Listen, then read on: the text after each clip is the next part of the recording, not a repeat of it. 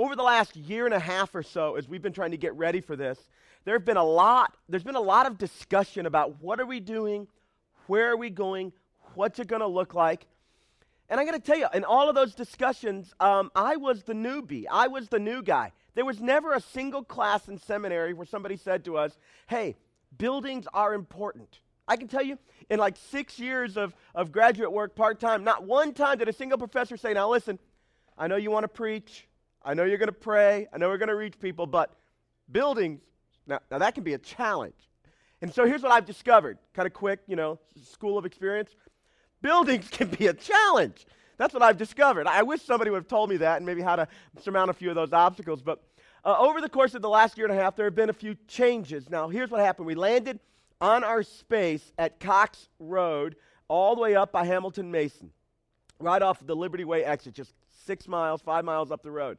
We're very excited about that space because of the potential that exists in that building. Uh, 10,332 people pass by that facility every single day uh, on the interstate. I just totally made that number up. I don't know how many people pass by that building every day on the interstate, but it's a lot. And uh, in just a few weeks, they're going to start seeing the Four Corners sign up there. What they don't know right now, happening right behind those walls as they look at Cincinnati Enquirer and they go, oh, Cincinnati Enquirer. They don't realize that the other half of that building is our space. And inside of it, people are already beginning to pray, declare God's word, build walls, all in anticipation of what God is going to do in that space. And many people who are working, like they, they haven't been around four corners for a long time what's cool for me is i've been there many times when people are working is i see people who from the very first days of this church have been here working and praying and sweating and giving and loving from the very first day and they're still going strong i can't tell you how much as a pastor that warms my heart. I think when Jesus said, I will build my church, and no force of hell will be able to stop it. The gates of hell will not be able to hold back the onslaught of the ministry of the church. I think what he had in mind was people who got fired up, and no matter what happened in their life, they stuck with the mission of Jesus. A lot of those people are still in this church. And I just want to tell you how proud I am of you. I mean, Jill and I regularly talk about just what a joy it is to serve alongside you as you do this thing. I think of some of you who have made this church happen because you are leading a small group. We have, we have a couple in this church that from the very first time we started doing small groups, in fact, before they even came to our church, they were in a small group. And virtually every day since then, for almost eight years, this man has been getting up at ungodly hours, like two in the morning, uh, six. All right, t- still about the same. And he's been meeting with men almost every week, every other week, and they've, he's just been pouring into people and doing ministry, helping people grow, helping people discover community, helping people realize God's plan for their life. And the impact of that thing in his life and the impact of that thing in the life of this church and the impact of that thing in the life of those men is huge. We have people sitting in this room right now. I'm not going to have you stand because I, I, know you, you're, you're, a bit humble, you wouldn't want that. But they've been serving, like one, one lady has been serving in hospitality almost every single day since we began, either as a greeter in kids' ministry, kind of serving on the front line, or in the coffee area. With literally getting here early when we used to start at i think we used to start at 6.30 some guys would get here at 6 o'clock to open up this facility. And i look at that and i think god what a powerful work you do. What an amazing flame you put into people's lives and it just keeps giving i mean when jesus said i am the light of the world i don't think until jill and i started doing this with the staff and with you i don't think we understood just how powerful that light is not just to shine in the darkness, which is amazing, but to shine inside of us and what it does in our own lives to light our own paths. I look at people in this room whose marriages were struggling. And because you leaned in with God as you participated in this congregation, you've seen God ignite flames, help you get over persistent problems. You've now got a sense of purpose and direction. And what you do with your kids has much more meaning and impact than it used to have. I, I got to tell you, it blows me away. I am extremely grateful for every one of you who helped make this place happen. When you pray, when you give, when you show up, when you serve, when you come alongside, when you sweat blood and tears with us in the new space, as you've done it over the years in this space and in all the other 42 that we've had, uh, four that we've had, when you do that, it makes the hugest difference. And I don't want you to miss taking a moment to reflect on the impact that this congregation has already have, had. Because I, I want you to, re- to be thinking about that, because when I think about the impact we're going to have, is we finally get a tool that isn't changing and shifting, that, that allows us, as some of the volunteers said, to hang out and chat a little bit, to form friendships here. You realize we've never had a place to really do that? We were here before and it's in and out. We got to be out of here by 11:30. That's why at 11:29 we start walking down the hallway with electrocution sticks, you know, little prods. Get out. They're going to charge us. Get out. And so we want you, to, you know, we want you to go, but we're going to have a place where you can hang out and build friendship. If you invite a friend, you can say now in the future, I'll meet you near the front door. And there's actually a place to kind of hang out there and chat and kind of ease them into the new space. It's going to be amazing. And our kids, now listen, we have amazing kids ministry. Our volunteers, that's, that's what makes our thing so special. But we're not only going to have great volunteers, we're going to have great space. We've always had okay space. We've always made kids a big priority, but we're going to have great space to do this from. In fact, I want you to see a couple of the up to date modern drawings of where we're going to be and what we're going to do. It's a little different because just a few months ago we had a major shift and we had to, to make some major changes. So if you haven't seen this uh, in the last couple months, then, then this is new for you, okay? So turn your eyes to the screen. Guys, would you show us the first picture there? So this is the entire building where it says down here, Four Corners Community Church at the bottom of your screen. That's the front facing I 75. And the grayed out space is the space we're building over here on your right. We're building out. But we have all of the half of that building. So it, it's, it's pretty spectacular. It's pretty big. Now, 16,723 square feet for phase one. By the time we're done, 44,800 square feet. It's going to be amazing. But with phase one, we get a significant upgrade. Now, go ahead and show them the next picture there, gentlemen. This picture right here just kind of shows you where our auditorium is going to go. Now, let me tell you what you're looking at. Again, the bottom of the screen faces I 75. And even a few months ago, we had our auditorium, which you can see there with all the rows, we had it up in the upper left hand corner. We've moved that down, and I'm going to give you a very pragmatic reason why. When we first started this project, we were told that a good solid estimate of what it's going to cost us is somewhere between four and five hundred thousand dollars. And every time they would say that, I'd go, oh, can, can, we bring that down at all? Would, would that be possible? And then, no, this is the hard. So I was like, all right, we're going to, Four Corners will rise to the challenge. We'll, we'll do this thing. Well, just a matter of a few weeks ago, a couple months ago, I sat down for the final, here's the, the hard cost conversation. And that number came back at over $720,000. And your pastor, for just a moment, had a real low level of faith. And I, I like, you know, like my, my heart skipped like eight beats. And I went home and I had nervous diarrhea. I couldn't sleep. for like a week, I just walked around crying. And the people were like, what's wrong? I'm like, I can't tell you. I can't tell you. It, I mean, it totally messed with me.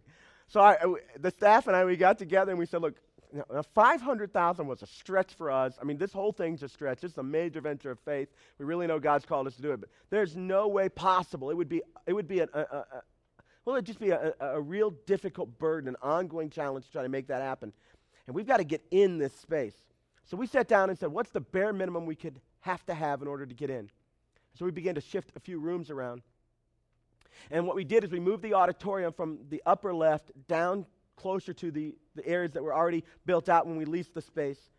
We got rid of some bathrooms and added and made accessible a few more. And we took a space that really didn't meet code at all, and we were just going to shut it off and at some later point take care of it. We decided to gut all of that, get all the wood out of a non combustible building, get all the wood out, and in doing so, free up you know, a lot of space for kids. And when all that was said and done, we trimmed back well over $300,000, back down to about 400 420,000 for the entire project for phase one. So we're right back on target, and we haven't sacrificed a single bit of utility. We're right back where we were. So I think, I think when you walk in, if you haven't seen it, you're going to be able to see just how clear and how powerful our impact is going to be able to be, and just how amazing it is that we were able to surmount that first hurdle. All right, go ahead and show them the next picture, guys. You're looking at the complete other side. Uh, I'm sorry, you're looking at the same side of the building now, but this is the preschool wing. So again, lower level is I 75. And over here, there were some offices in that building. But what we are doing is we're adding some walls, changing the people flow, putting some doors and some nice windows in. And we're going to end up with the preschool wing over here on my left side.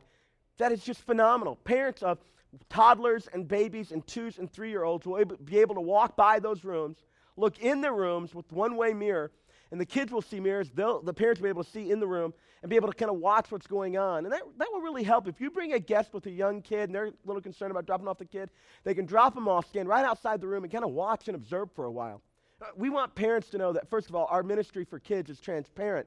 We're going to love them, and we're not trying to hide anything. And we want parents to see just how intentional we are about investing in kids. If you have a kid, if you have a grandkid, if your neighbors, if your friends and relatives have kids, this is the kids' ministry that you want to bring them to. They will be loved in a transparent and open way where we partner. Here's our goal partner with parents. So we're very, very excited about what's going to happen here. Once a parent checks a kid in, they'll be in completely secure space until that parent who has the sticker picks them up. If you don't have a sticker, you're not allowed in the space. So we're pretty excited about that. Go ahead and show them the next picture there, gentlemen. This is the complete other end of the building. This is going to be the grade school area. And what you see when you look up here at grade school, room 126 there, that was the room that had all the wood in it that we demolished. Um, almost, well, basically an entire house was built, not to code, in that space. And we were originally going to just, you know, seal it off, but by opening it up, it's allowed us to redeem that space for our kids' ministry. And again, when a kid checks in, there are bathrooms there, there's worship space, there's, there's small group space, there's middle school space, better than anything we've ever had. It's going to be spectacular. Go ahead and show them. I think there might be one more photo there, guys. What you're looking at here is if you're coming from the Cox Road exit, so on this picture, I 75 is at the top. This is the back corner of our property. You're seeing how we are striping the back corner. This is where a lot of our volunteers will park. You'll come in the back door immediately out of the weather. You'll go to a volunteer hospitality area. We're going to call it, we, we, call it the VIP room. And that's where you'll get treated special. You can put your stuff in lockers uh, if, you're, if you're serving here. And then you can walk to your place of ministry, freeing all the spaces around the side and the front for people who maybe aren't fully into our church, giving them a very clear and open welcome. I wanted you to see all this because I wanted you to know why we're taking so much time to talk about it. I wanted you to begin to be able to see the impact this place is going to have on what we already do. Four corners will be the same. In fact, we don't get to play with the definition of what church is very much. That's laid out for us in the scripture. And we don't get to play very much with how you do church. That's largely laid out in the scripture. Now, the various forms and methods, and we can play a lot with that. We, we do around here. We like to be kind of on the edge of that stuff. But what we do and why we do, the Bible tells us all about that. In a moment, I'm going to take you right back to those places, but I want to give you one more piece of information. Five Sundays ago, I stood on this stage and I said to you, we would like to get $75,000 received into this place specifically for Build Lives over the next four Sundays. And that last Sunday is today, by the way. So I gave it five Sundays ago, four Sundays for a total of, I guess it would be five weeks overall, but four, four hardcore Sundays to give. And I ask you to think about if you haven't given, give. If you are giving, step up if you could. If not, just keep doing what you're doing. And if you haven't done anything at all, like if you haven't made a pledge, anything, would you please step up and help us get into this new home? We're hoping that you'll make the transition with us, and we hope that when we get, get there, you'll have an investment in that place. So let me give you the, the amount of money that has come in. And I got to be honest, I'm, I'm pretty, pretty proud of this number. We didn't hit our goal, but it was above and beyond. And some of you reached down way deep into your pockets and made sacrifice. And so what we did is we received just over $35,000 additional, but not point, that's a comma, $35,000. 35,600 bucks has come in over the last 4 weeks specifically dedicated to build lives. This has allowed us to go ahead and keep on track with where we are. Now I had asked for 75, so we were having to make some concessions. I'll be honest with you, you probably won't get the best carpet when we walk in. It might be Harvest Gold and Green. I don't know. whatever, whatever we can pull up. Yeah. But I'm going to tell you something. I'm okay with that. We're going to get in, and we'll do whatever we need to do to make that happen. You, you might want to bring toilet paper in your purses, ladies. I, I just be honest. I don't know if we're going to have any. So but we're going to make this happen, all right? So this is the last Sunday. If you haven't given a, at least a token, like, let's just say, Ben, you know, I'm like broke, and like my family, we're upside down. I get it. You need to do for your family what's first. First of all, you need to do what God's asking you to do, and part of that is, of course, honoring your family commitments. So, so do that. We're not asking you to, to, to, to like, you know, go in debt, run this up on your. We're not asking that. But I am asking you to seriously consider giving a token gift. Like a token gift would be, God, here's five bucks.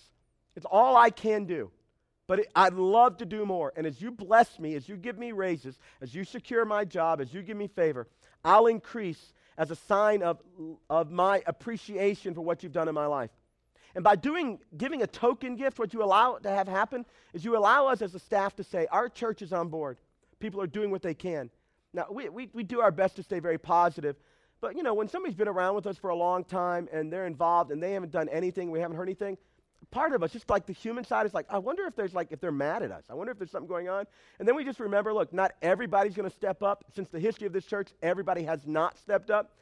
But there is a core of committed, and in this church, it's a pretty good size as a percentage of our congregation who make it happen. And before I jumped into the bedrock of what I was talking about today, I wanted you to hear me say with clarity, thank you. It's happening. Now I'm going to go public with our goal right now, all right? We are shooting, we were shooting for September um, 18th or whatever that weekend is, the third Sunday of September to be in. That would have been our eighth anniversary. That's not going to happen. Without the extra money, we just can't pour money in uh, to make it happen quicker. So we got to kind of draw this thing out. We're shooting for October. By the last Sunday of October, and honestly, if we get a couple few big gifts, that date will shoot up. It's simply a matter of money over time at this point. So October is our date to be in. By the end of the month, we're planning on being there. And I want to ask you one thing you can seriously help us do. We really do believe that prayer is the battle. You can pray for your church. You can pray for your pastor. You can pray for the staff, our pastors and our administrators. You can pray for every volunteer. You can pray for every person who isn't involved in a loving church that preaches God's word with clarity in a way that people can understand. You can pray for every hurt person who used to go to church in this community that doesn't go anymore. That God will open their eyes and maybe they would find this place to be the place where they re engage Him in a healthy way. Pray for us. And then, honestly, you can show up to serve. Um, be, one of the big ways we're saving money is we're doing a lot of this work ourselves. I mean, when it was like at the 500,000 mark, we were just going to pay people to come in and get it done for us. We were going to walk in and do the finishes and be done. That ain't happening. We're broke. What we're doing is we're hanging drywall ourselves. So listen to me, ladies. If your husband doesn't know how to do jack squat around the house, do me a favor. Kick their butts out of the house on Monday, Wednesday, and Friday and send them to me. And by the time we get done, they'll come home with a tool belt, power tools, anything you need done. They'll know how to do it. They'll save you thousands of dollars over the life of your marriage. You'll have more money to spend. You'll have better Christmas gifts. He'll come home tired. He won't be able to, you know, complain about anything. He'll just walk home and say, I love you, honey. Thank you. It'll transform your men. Send them to us Monday, Wednesdays, and Friday nights and let them sweat. Now, I was joking, but listen, what if you said to your husband, ladies, and ladies, you can come too, but a lot of it's going to be heavy lifting, and that's your thing, bring it on. You know, we'll take pictures. It'll be awesome. But what if you said to your men, why don't you give one night a week for the next six weeks? One night a week for the next six weeks. Monday, Wednesday, or Friday, or, or Saturday morning, 9 to noon. Tell your husband, get out of bed, lazy bum. Go to church, make an investment. Come pick me up at noon, we're going shopping. See how that works for you. Send them to me Saturday mornings and, and say, for the next six weeks, one day a week, you're going to give three hour investment to make our church happen. I don't care if they don't know how to turn a screwdriver. There's something they can do to help us, all right? So let me take you back now in the Bible to Acts chapter 10, one of my favorite passages. So here's a funny story while you're turning to Acts chapter 10. Uh, when Four Corners first began, here was our original name. It was called the Four, I'm sorry, it was called the, uh, the Union Center Church Plant. We knew we were going to be at the rave at some point or near here. And so we decided until we had a name, we just called the Union Center Church Plant. And I had this grand idea that rather than me choosing the name and declaring the name, what we would do is we would let people kind of like have input on that. So one day we were gathering as a group and we hung on the wall four different posters Three of the posters had a potential church name on it. One of the posters was blank, and we instructed everybody in the room by the time the night's over, would you please Write down your comments on either one of the names we think could work for our church, or maybe possibly suggesting a fourth name. Of course, I knew as a great leader that whatever was suggested would be stupid compared to the things I had already chosen. Now, the name I wanted Four Corners to be called was Veritas. Veritas. It's Latin for truth. Doesn't it just sound intellectual? I mean, Veritas. Uh, Veritas, if you like see a Harvard shirt, that's what's on there. Veritas. It's ver- it's it's Latin for truth. And I thought, man, we would. In fact, we even had like a little motto: "Truth in motion." We were going to be the we were going to be the church that all the smart people came to. That's what we were going to do. And so I had Veritas up there in like you know 48 point font, and then the other names were in like eight point font on, on the thing. And by the time our meeting was over, there were three comments under Veritas. One was mine, one was my wife's, and I twisted my brother's arm. that was it. But on the blank sheet of paper, somebody had written four corners. And underneath it, she had written uh, an, a reference to the verses we're going to read. And by the time the night was over, that entire poster was full of comments of people saying, This should be the name of our church. I like Four Corners. I like what it represents. I like what it says. I like what it shows. And by the time the night was over, I went home a little mad, but our church was named. We have, and will forever be, four corners after that. This is the passage it comes from, all right? So Acts chapter 10 takes you back to a guy by the name of Peter and a story that happened to him. All right, so here it goes. At Caesarea, there was a man named Cornelius. He's a major player in this story, all right? Because of Cornelius, there is a church called Four Corners. Seriously, you're going to see how important this story is in a moment there was a man named Cornelius, a centurion, in what was known as the Italian regiment. So he had some rank. But he's not, at this point, a typical Jewish. All the early Christians were Jewish. He's not a typical Jewish man. He's outside of that heritage. He's a Gentile. He's a non Jewish person. He and all his family, they were devout and they were God fearing. And he gave generously to those in need and he prayed to God regularly. So there was an internal faith, he was devout, but it expressed itself outward. He gave and he prayed. He gave and he prayed. One day, at about three in the afternoon, he had a vision. This is pretty cool. And distinctly, he saw an angel of God who came to him and he said, not surprisingly, Cornelius. He Called him by his name. Then Cornelius stared at him in fear. You would too, by the way, if an angel showed up. Almost every person that ever had an angelic visit their first response was fear. How do we know that? Because often the first words from the angel's mouth is, Don't be afraid. Don't be afraid, all right? I, have made this comment before, but have you ever known so many people like having visions of angels and stuff, and they're always like nice and cute and sweet and little cherub? Uh, in the Bible, at least, I don't know what you do with this, you can do what you want, but in the Bible, when an angel showed up and you really had a moment with God, the first response was, Oh God, don't kill me. You're holy. I'm not. Wow. Oh my gosh, I'm overcome. What am I going to do? I'm and there was this immediate humbling that looked an awful lot like fear. So Cornelius stared at him in fear.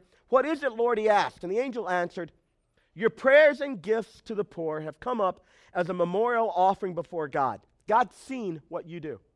That's what this angel said. Cornelius, God has seen what you do. He's seen your heart. He's seen you. And it's come up as an offering before him. Your acts given unto God, God sees them. He marks them. They mean something. Nobody may ever give you credit but God sees every bit of it. Whether a pastor ever stands on a stage and says thank you or not, God sees the investment. Whether anybody ever notices it or not, God sees it. And it's come up as an offering before God. Now send men to Joppa, a different city, to bring back a man named Simon who is called Peter. This is the famous Peter of the New Testament that walked with Jesus, that betrayed him. That Jesus asked him, Do you really love me? Well, if you love me, get about my ministry. Love people, feed my sheep. It was the Peter who gives the first message on the day of Pentecost. And thousands of people turn towards Jesus when, when, when the Holy Spirit, the gift of the Holy Spirit, is poured out on people. It's a powerful, powerful transitional moment in Cornelius' life, but it's also going to be powerful in Peter's life. And he says, Peter is staying with Simon the tanner, whose house is by the sea. Now, about noon the following day, here's where it gets interesting. God, God's arranging some stuff. As they were on their journey and approaching the city, Peter went up on the roof to pray. You know, just getting close to God, I guess. I don't know. Or maybe it was a quiet place. And he became hungry and he wanted something to eat. Have you ever noticed when you go to pray, everything happens? I can tell you, when I can't sleep, I start praying for this church. I'm not even kidding. It's like the sleep wants to like come right on me. Or I can open my Bible and try to read. If, if, if, I can't sleep, that, that's what I try to do. It seems like when you set aside time to pray, there are, are Well, there are often just very clear and potential interruptions. Peter is getting hungry, and God's going to use this thing in him to open up a new revelation to him. He became hungry and he wanted something to eat. And while the meal was being prepared, he fell into a trance. He like had dreamlike state, a visionary kind of thing. And he saw heaven open up. Here, here's where it gets interesting. And something like a large sheet being let down to earth by its, here it is, four corners. Ooh, yeah. So this is where our name comes from, seriously. So by the four corners. And it contained all kinds of four footed animals, as well as reptiles and birds. And that, my friends, is my heart for you. Four footed animals. No, no, no. No, there's some history here. There's some history here that's being represented. Here's what's about to happen. Up to this point, all the believers are Christian, or all the believers are Jewish Christians. They have a Jewish heritage. They're all, it's a very homogenous group. They're all the same. But God is about to, through Cornelius and through Peter, turn the movement of the church to not just be for a select few who have special heritage. He's about to turn the movement of the church to include whosoever will. John 3:16, whosoever will may have eternal life. Up to this point, it's just for a select few with a shared culture who know the right stuff, who have the same background, who have a certain amount of scriptural knowledge. But after this, not so. So, all those four footed creatures and reptiles and birds, they represent the diversity of God's creation outside the bounds of what was common or understood by the original few. This is the point at which, when the sheet is opened up, and the four corners are laid down, representing north, south, east, and west, covering the entire reality of creation. God is going to show Peter, who had been given his blood, sweat, and tears to minister to the people who were like him. He's about to show Peter, I want you to reach out. I want you to go to others who are not necessarily like you, who don't have your experience, who, if you don't go to them, no one will. And I want you to make available to them the message of truth. I want you to show them what the intersection of their life with Christ can look like. I want you to explain to them that Jesus said, I am the way, the truth, and the life. I'm the door. I'm the gate. I am the resurrection and the life.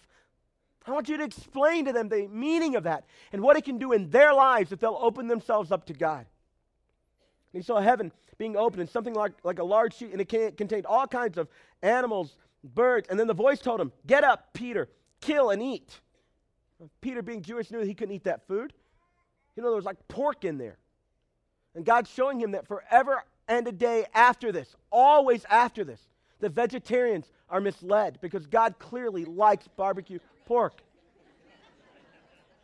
It's obvious. Obvious in the scriptures, right here, black and white. I want you to go kill this stuff and eat it. Hey, listen, on a serious note, every once in a while, there's a fad that'll come along and like eat like the Bible eat, and, and, and maybe that's like healthy, but there's no more spiritual. I mean, if you eat pork every day, you're no less spiritual than the guy that abstains, according to passages like this in the entire book of Galatians. Read your Bible. On occasion, you'd be surprised at how it just takes the punch out of the current spiritual fads that are going around. So the voice told him, "Get up and kill." And Peter's like, "I'm not. I'm not going to eat that God. I'm devout. I won't do that stuff. You know how I am. I mean, I'm." And it, it, becomes a debate in his mind is he more Jewish or is he more Christian? Which is first, his culture or his God? His history or his future? And God says, Look, if I've declared something clean, if I've told you to do it, who are you to question me? So Peter does. He gets up and he does the thing. And then God begins to show him listen, I'm about to tear down some walls. And this message of Jesus is going to go to the four corners of the earth. I'm going to use you to do it. And up to this point, you've been the apostle to the Jewish people. But I'm going to use you as the first experience of the, of the message of Jesus going to a non Jewish person. And that's going to start a domino effect.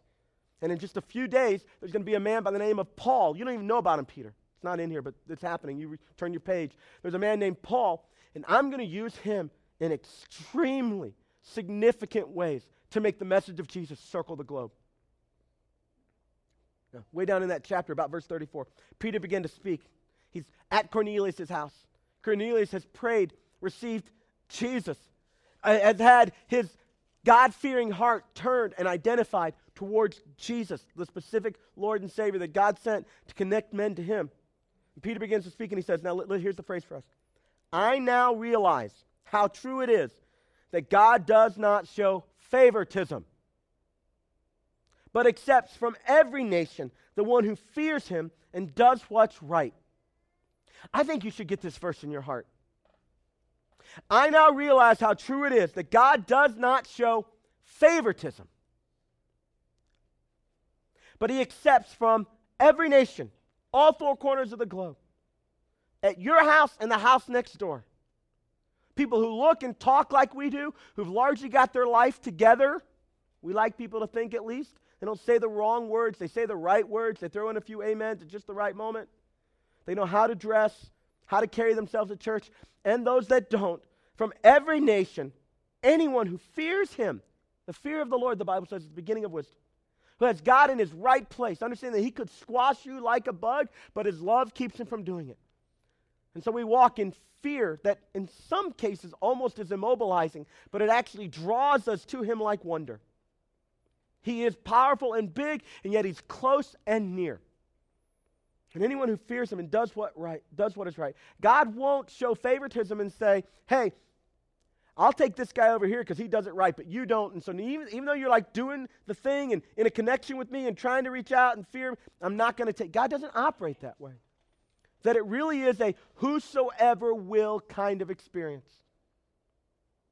Now, when that reality had settled on that crowd, something powerful happens that I hope happens to you with regularity. Well, Peter was still speaking these words. Now, here it is. This is where it gets like hardcore spiritual. The Holy Spirit came on all who heard the message. Now, in the book of Acts, the proof that Jesus had gone to heaven and had left the gift of the Holy Spirit was that the Holy Spirit would, the, the languages, it would fall on people. And it was a part of the initiating of the church, God proving, even though Jesus is in heaven, I'm still with you. The language is the Holy Spirit takes up residence in us. I said last week, that's why little kids talk about having Jesus in their heart. You know, one, one kid asked his parent, you know, which, which left ventricle, right ventricle, where, where exactly does he live? Huh? It's just a metaphor that you're consumed. He's a part of you. Jesus said it, I'll be, I was with you, but I'll be in you. That's the active work of the Holy Spirit coming on people. If you're a believer in Jesus, it's happened to you. But also, after we believe in Jesus, there are these moments where you are reminded in a deep, knowing kind of way that God is present. John Wesley talked about the inner witness of the Spirit. Pentecostals call it being filled with the Spirit. Others talk about being baptized in a sense of. And they debate over when and how and all that, but all of us are trying to get everybody to the same point. God's full active presence at work in your life. And in the early days, it had a specific form that was pretty regimented. And it looked just like what we're about to read. Up to this point, it was only Jewish people with the right culture and heritage. But for Cornelius, it changes. And the circumcised believers, that's the Jewish people, who had come with Peter, were astonished that the gift of the Holy Spirit had been poured out even on non Jewish people, even on Gentiles, even on people not like us. And they knew that that had happened because they heard them speaking in tongues and praising God. That's in the book of Acts, that's a big deal. It confirms God's presence, it's a visible sign. People still debate that stuff today, but for our purposes today, the point is, is that God wants his people without favoritism, not just a select few, to experience his full work in their lives. The metaphor is there's a cup and your daily life drains it. It, it, it, it, lowers the reservoir, at least you feel like it does. And God wants to regularly fill the cup to overflowing with His presence. And in doing so, push out all the other influences, push out all the other allegiances, and make God front and center. This is what we were singing as you came, many of you, into the, into the room. We were singing about God, not my will, but yours. God, God, you're in charge. Overwhelm me with you. And sometimes for some of us, depending on our personality, it's a very emotional thing and you cry. Some of us, you get like the chills in your spine. Some of you, it's just a deep knowing. It's almost like an intellectual thing. Oh, the form changes, but it's the God who is without favor, giving himself freely to those who desire him, who love him, who fear him, who put him first. My prayer is that every person that comes in this room and every person that walks through the doors of our new place, even if they don't know it's about to happen, will soon experience the overflowing sense of God's presence in their life as their hearts are softened, as they open to Him, as He fills Himself into their lives. It changes them forever. In the book of Acts, Cornelius is the first. Now, unless you have a Jewish heritage in this room, we are all the great, great, great, great grandsons and granddaughters of Cornelius, spiritually speaking. Because of his devoutness and because of Peter's obedience. And when we named our church Four Corners, here was the common question we asked Would we allow God to overflow our lives like Peter had? And in that overflowing, would we be willing to extend him to others? And overwhelming, we looked in each other's eyes and we held hands often and we prayed and we served and we said, Absolutely, this is what we will do. We will give ourselves to this. And we will sacrifice and pray. And some of us will adjust our vacations and we'll get our kids up early and we'll wrap them in blankets because they're cold and we'll make them stand out, out here and wait for this door to be open so we can serve in this place. Or we'll get Lakota West ready and we'll spend thousands of dollars to get that place looking great to try to transform it from a school into a place of transformation for people's lives. And we'll go and humble ourselves and borrow somebody else's building for four years.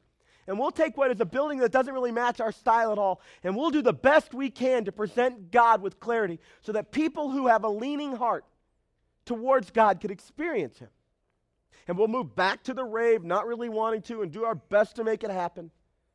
And we'll sacrifice and serve to give ourselves a permanent home. Now, listen, the locations change, the mission's the same. We are four corners. God is letting down the sheet to reach the globe, and we're a part of that. And it makes a huge difference. That's why I have no shame in asking you, please help us make this happen. And if you can't, for some emotional reason, because you're mad or ticked at me, talk with me. Or let's find you a church where you can get on board with the mission of Jesus. And it'll make a huge difference in your life, but not just for you. They were astonished when the Holy Spirit fell on others. That's my joy. My last little anecdote. Jesus, one day, is doing ministry all day long, all day long, all day long, all day long, and his disciples are with him. And one of the disciples finally says, When's this guy going to stop? We're hungry, Jesus. My God, would you stop? And they're like, Oh, sorry. I said, My God. Eh. And so Jesus looked at them and he says, Here's the deal I have food you don't know of. And the Bible says they begin to whisper among themselves Is, is he hiding food from us? What's the deal? Here's a leader who's hiding food from And Jesus says, No, no, no. My food what nourishes me is to do the will of my Father. Somehow satisfies a deep longing. I want that for you. I want you to experience the overwhelming sense of God's Spirit at work in your lives as you humbly come to Him and say, God, you'll stretch me. I know. They stretched Peter. But if you'll use me, if you'll use me, I'll give myself to that. We say it around here. If you'll lead me, I'll follow. Why don't you grab out your Connect card and let's take a few steps together as a congregation.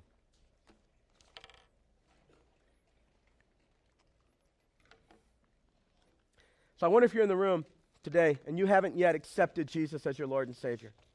We'll be patient and wait on you. You can keep coming. We'd love that. You don't have to believe what we believe to come here, but our hope is that you would come to know Jesus in his fullness, not just in a head knowledge, but he really is for you, not just for Ben, for you the way, the truth, and the life. If you'd like to do that, you can check next step A as an act of your faith. God, I, I want to follow you. I acknowledge I'm a sinner. I want you to lead or be the Lord of my life. And if you check that box and kind of put that in the offering bucket when it comes by later, we'll send you some information for you to look at and read, and we'll be glad to chat with you. The information we send you will tell you how to do that and just explain to you what this means. In a moment, we're going to pray about it, and you can just do what the Bible says believe in your heart, confess with your mouth Jesus, I want you to be the Lord of my life. The Bible says if you do that, you'll be saved. You'll have the Holy Spirit take residence in you. You'll be open to what God's doing in your life. Next step B. You want to be baptized? Check the box. We'll get you going, all right?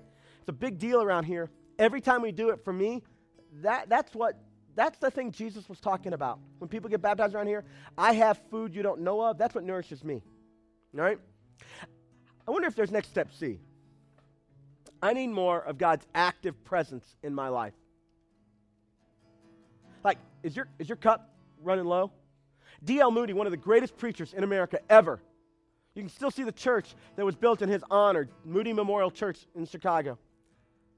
D.L. Moody said it this way I need more of God's Spirit every day And somebody said, Why? You seem like you got it all together. He said, Because I leak.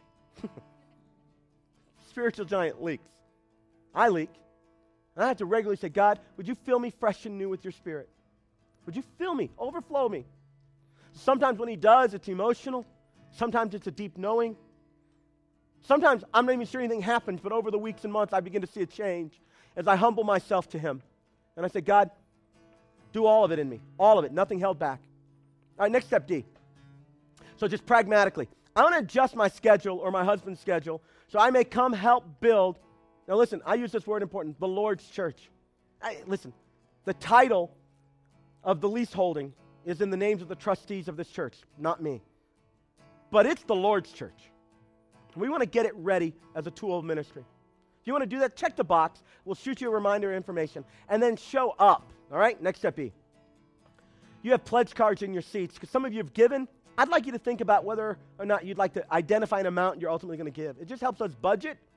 I was joking about the carpet and that sort of thing, but if we know how much you're planning on giving, giving, we can adjust what we're planning on spending, and it really helps us. Helps your par- pastor not to get any more gray hair. All right? So think about making a commitment to an amount, and then you just put that in the offering bucket, or take it home and mail it back to us in the offering envelope. Let's pray right now and celebrate what God's doing. Lord Jesus, you're an amazing God. God, this is a unique time in our history. It's a time where I think, in some senses, we're very much like Peter. And we're doing our thing, but you're interrupting us. And you're reminding us that it's bigger, the impact is far more reaching, it's more important than anything we've ever thought about. And so, God, on the eve of that, I just want to say to you, thank you for the faithfulness of those who have made it happen. God, thank you for those that you've transitioned, whose impact and fingerprint on this place will never dull. God, thank you for those that are still here, working it out just day by day. God, would you, would you forgive us for those that their experience here wasn't so great? And we're, we're responsible for that. God, you know that's not the kind of church we want to be.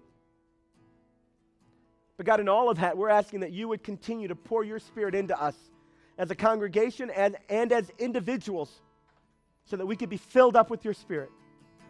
So that the people around us would see evidence of your spirit's work in our lives. We pray this in the name of Jesus, the strong Son of God. Amen. Amen.